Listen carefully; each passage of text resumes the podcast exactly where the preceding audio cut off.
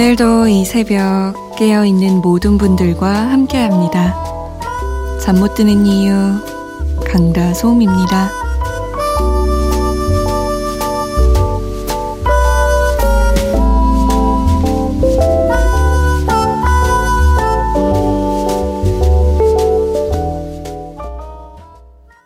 나 왜 이래 널바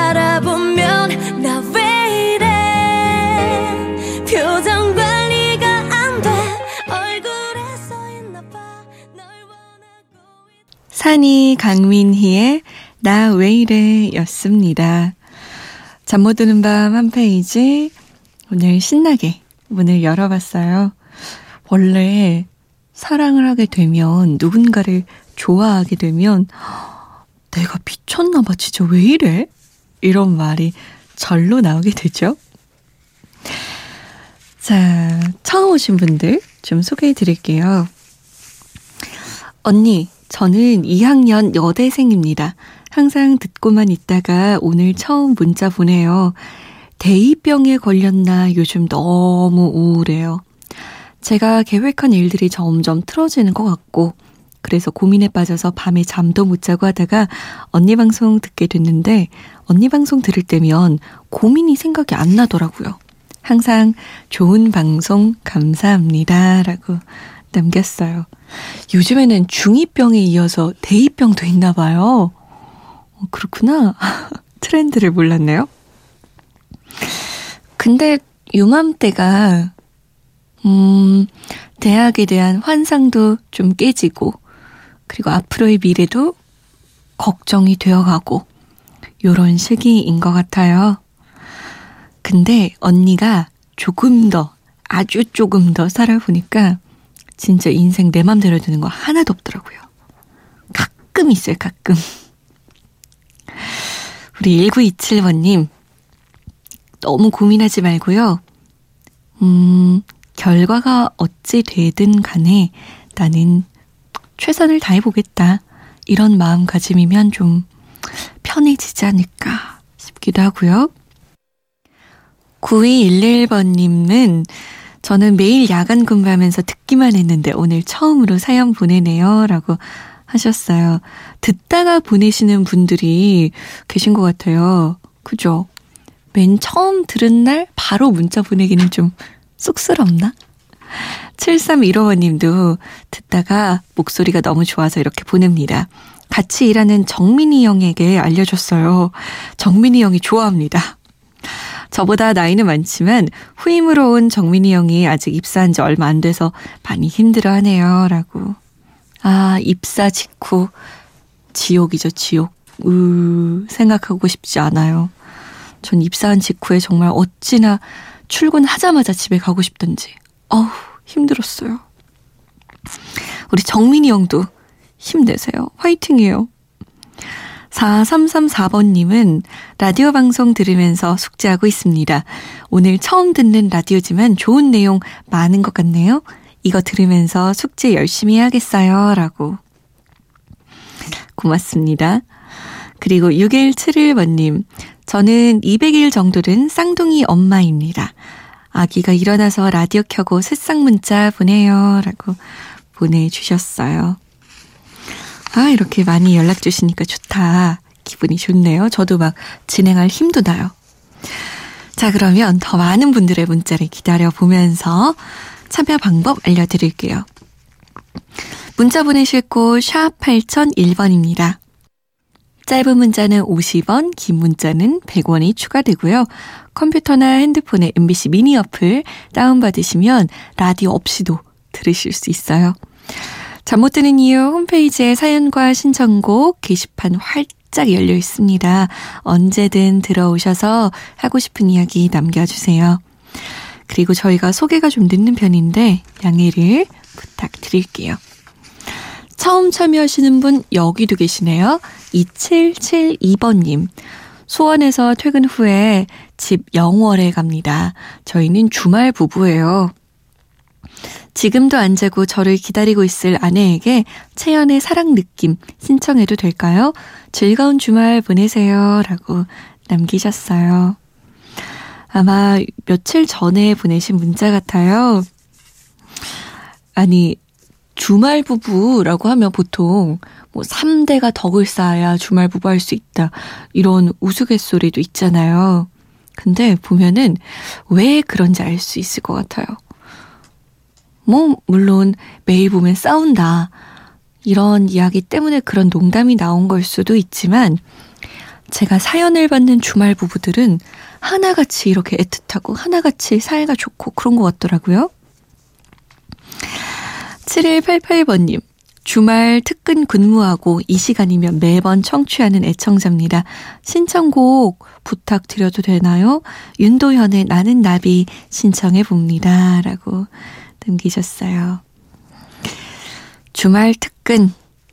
특근 수당 나와요, 그러면? 뭐, 나오는 회사도 있고, 안 나오는 회사도 있겠죠.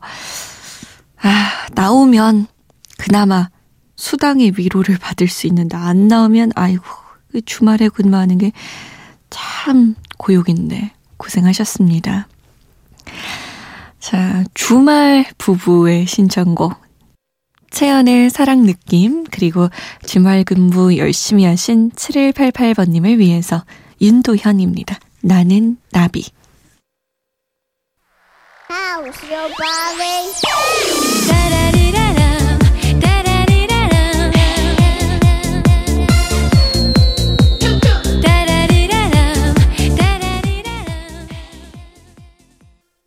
내 모습이 보이지 않아 앞길도 보이지 않아 나는 아주 작은 애벌레 윤도현의 나는 나비였습니다. 그 전에 들으셨던 곡은 채연의 사랑 느낌이었어요.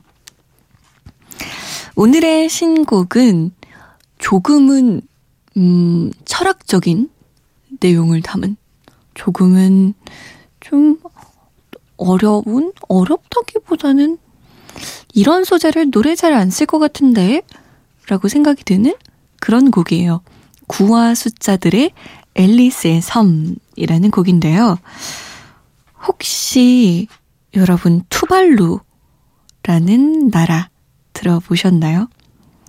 저는 이 나라를 언제 접했냐면요. 아주 옛날 옛날이죠. 무려 제가 대학교 2학년 때 모의 유엔에서 활동을 한 적이 있는데 그 모의 유엔이란 게 대학생들끼리 유엔처럼 자신의 역할을 하나씩 맡아가지고 누구는 뭐 유엔 사무총장, 누구는 한국 대표, 누구는 일본 대표. 그래서 의제를 하나 정해서 그에 대해서 유엔이 할 것처럼 우리가 똑같이 이야기를 나누는 거였어요. 그 당시에 저희가 선정했던 주제가 환경이었는데요. 교토의 정서, 환경, 요런 거 관련해서 얘기하면서 투발루 대표가 어, 거의 울면서 호소했던 기억이 나요.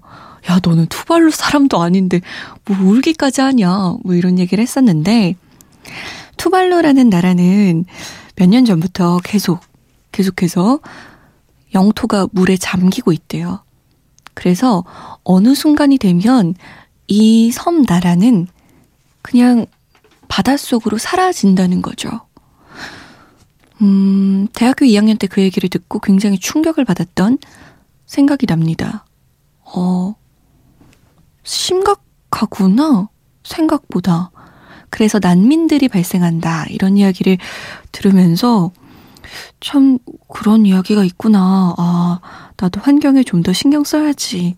라고 생각했지만 그 이후에 한참이 지나서도 저는 많이 잊고 살았던 것 같아요. 구어 숫자들로 돌아와서 앨리스의 섬은 먼 옛날 앨리스 제도라고 불리던 남태평양의 섬나라 투발루의 사연에서 시작된 노래입니다. 해수면 상승으로 국토 일부가 잠기기 시작했고 아무리 늦춰진다고 해도 100년 안에는 국토 전체가 소몰될 위기에 처해 있습니다.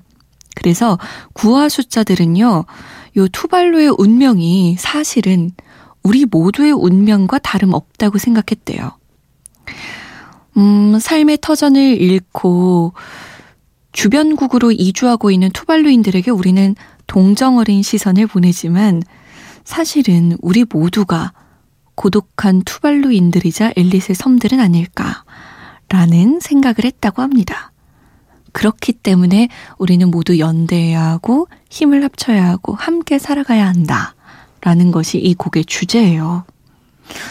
정말 요즘 접하는 노래들의 주제와는 많이 다르죠? 한번 들어보시겠어요? 구와 숫자들입니다. 앨리스의 섬. 파도가 오갈 때마다 우리의 땅은 조금씩 좁아져 꼭 끌어안지 않으면 구와 숫자들의 앨리스의 섬이었습니다. 아, 점점 가라앉고 있는 나라 투발로에 대해서도 생각을 해보게 되고요.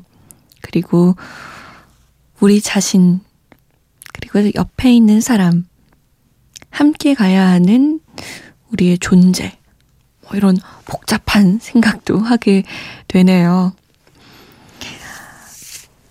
9112번님, 다솜님, 법 전공하셨나요? 저도 학부에서 법 전공했었네요. 신방과 선배님이 많을 텐데 어쩌다가 아나운서 일을 하게 되셨는지 궁금합니다. 힙합 취미도 저랑 비슷해요.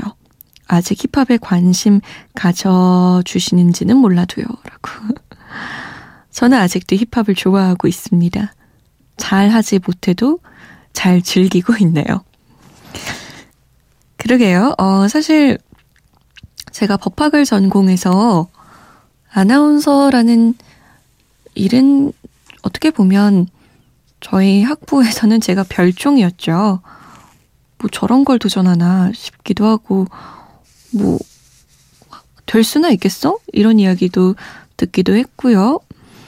다들 사법고시를 준비하거나 아니면 법 관련한 직업을 많이 선택하는 학부라서 그런지 제가 좀 이상하게 보이기도 하고 독특하게 보이기도 하고 특별하게 보이기도 했던 것 같아요.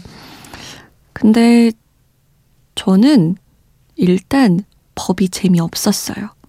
법이 재미있는 사람도 있었겠지만 저에게는 재미가 없어서 평생 법을 공부하라고? 야, 나는 이거 못해.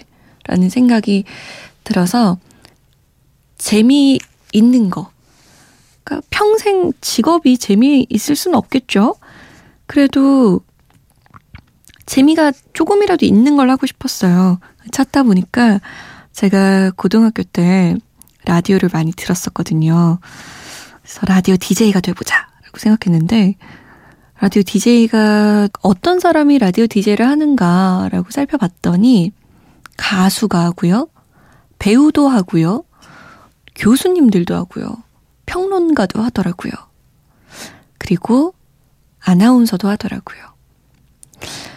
그 중에서 제일 내가 빠르게 될 수 있는 건 아나운서겠다라는 생각이 들어서 아나운서가 되었고요. 또 아나운서가 진행하는 라디오의 느낌이 좋았어요. 다른 가수나 배우의 느낌보다는요.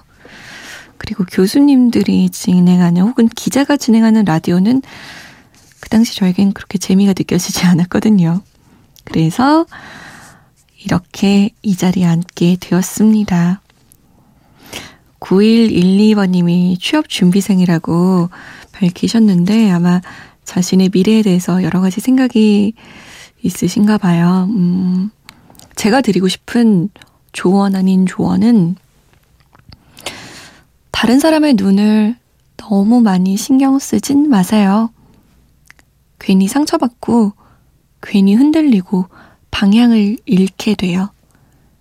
나의 방향, 나의 길이 분명히 있을 겁니다. 한번 잘 찾아보세요. 6094번님이 솜디 안녕하세요. 종종 듣지만 문자는 처음 보내봅니다. 저는 이 시간이 참 좋아요.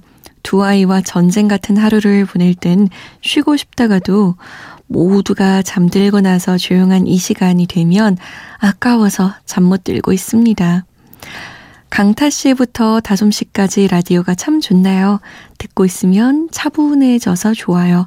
김범수의 보고 싶다 신청합니다. 라고 남기셨어요. 참 이 곡 나왔을 때 엄청 많이 불러졌죠. 그리고 많이 들었던 곡이에요. 이 곡 진짜 명곡이에요. 응답하라 추억의 노래 2002년으로 가봅니다. 김범수의 보고 싶다. 지영선의 가슴앓이 양동근입니다. 골목길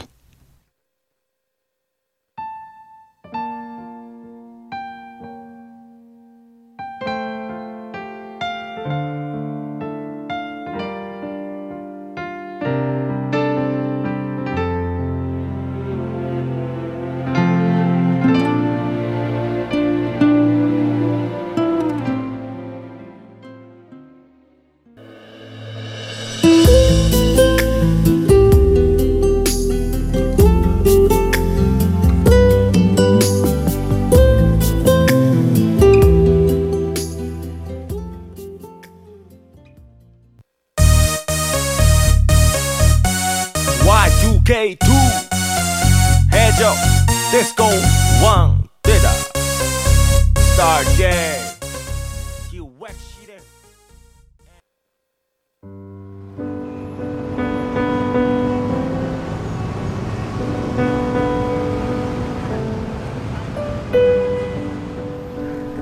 하루의 여운이 채 가시지 않는 밤.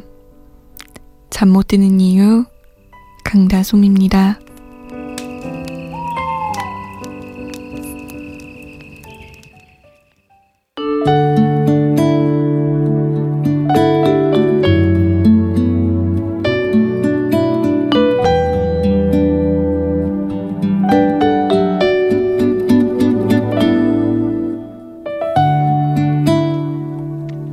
나도 아픈 적이 있어서 진짜 아파하고 있는 너에게 힘내라는 말은 못하겠어. 그래도 힘든 것을, 그래도 아픈 것을. 그러니까 괜찮다고 말할래. 아파도 괜찮아. 분명히 그 속에서 넌 무언가 배울 테고 그 아픔을 아름다운 선물로 여길 때가 올 거야. 그러니까 부디 좋은 마음으로, 기쁜 마음으로 아파줘. 넌 아프지 않은 사람보다 더 큰 행복을 찾게 될 것이고, 아팠기 때문에 난 행복하다고 말하게 될 테니까. 그러니까, 괜찮아. 아파도 무조건 괜찮은 거야.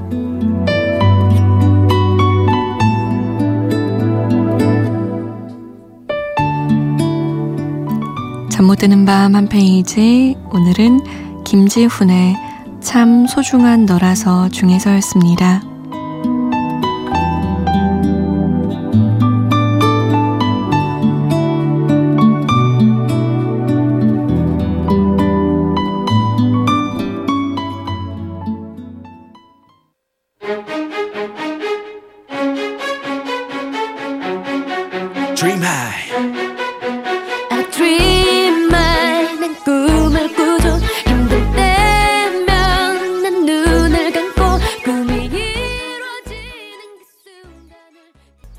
태견, 수지, 우영, 김수현, 주가 함께 부른 Dream High였습니다. 예전에 어떤 드라마 Dream High라는 드라마의 OST였죠. 개인적으로 제가 아팠을 때, 마음이 아팠을 때, 지쳤을 때 듣고 힘이 났던 곡이에요. 잠 못 드는 밤 한 페이지 오늘은 김지훈의 참 소중한 너라서 중에서 일부분 읽어드렸어요. 아파도 괜찮다. 아이러니한 말이죠. 하지만 어쩌겠어요. 지금 아픈 게 분명 나중에 보상으로 찾아오지 않을까요? 신청곡 좀 틀어드릴게요. 4038번님이 스탠딩 에그의 오래된 노래 신청해 봅니다. 몸도 마음도 춥고 아픈 날들의 연속이네요. 건강할 때 건강 챙기세요. 라고 남기셨어요. 아픈 분들이 많네요. 마음도 몸도. 3719번님은 일 때문에 거의 8시간째 운전대 잡고 있네요. 잠 좀 깰 수 있게 정인의 장마 신청합니다. 이게 신나진 않아도 제가 좋아해서 따라 부를 수 있게요. 라고. 자, 몸도 마음도 지친 분들을 위해서 신청곡 두 곡 나갑니다. 스탠딩 에그의 오래된 노래 정인이에요. 장마.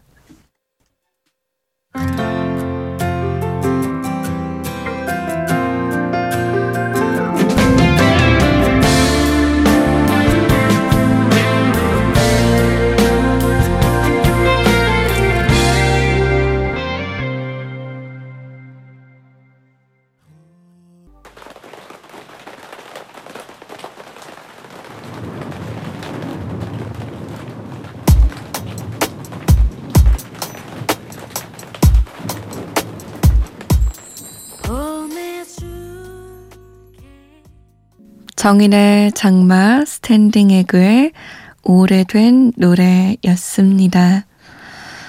잠 못 드는 이유 강다솜입니다. 크리스마스가 지나고 나니까 올해가 일주일이 아직 남아있는데도 불구하고 벌써 한 해가 다 지나간 것만 같아요. 기분이.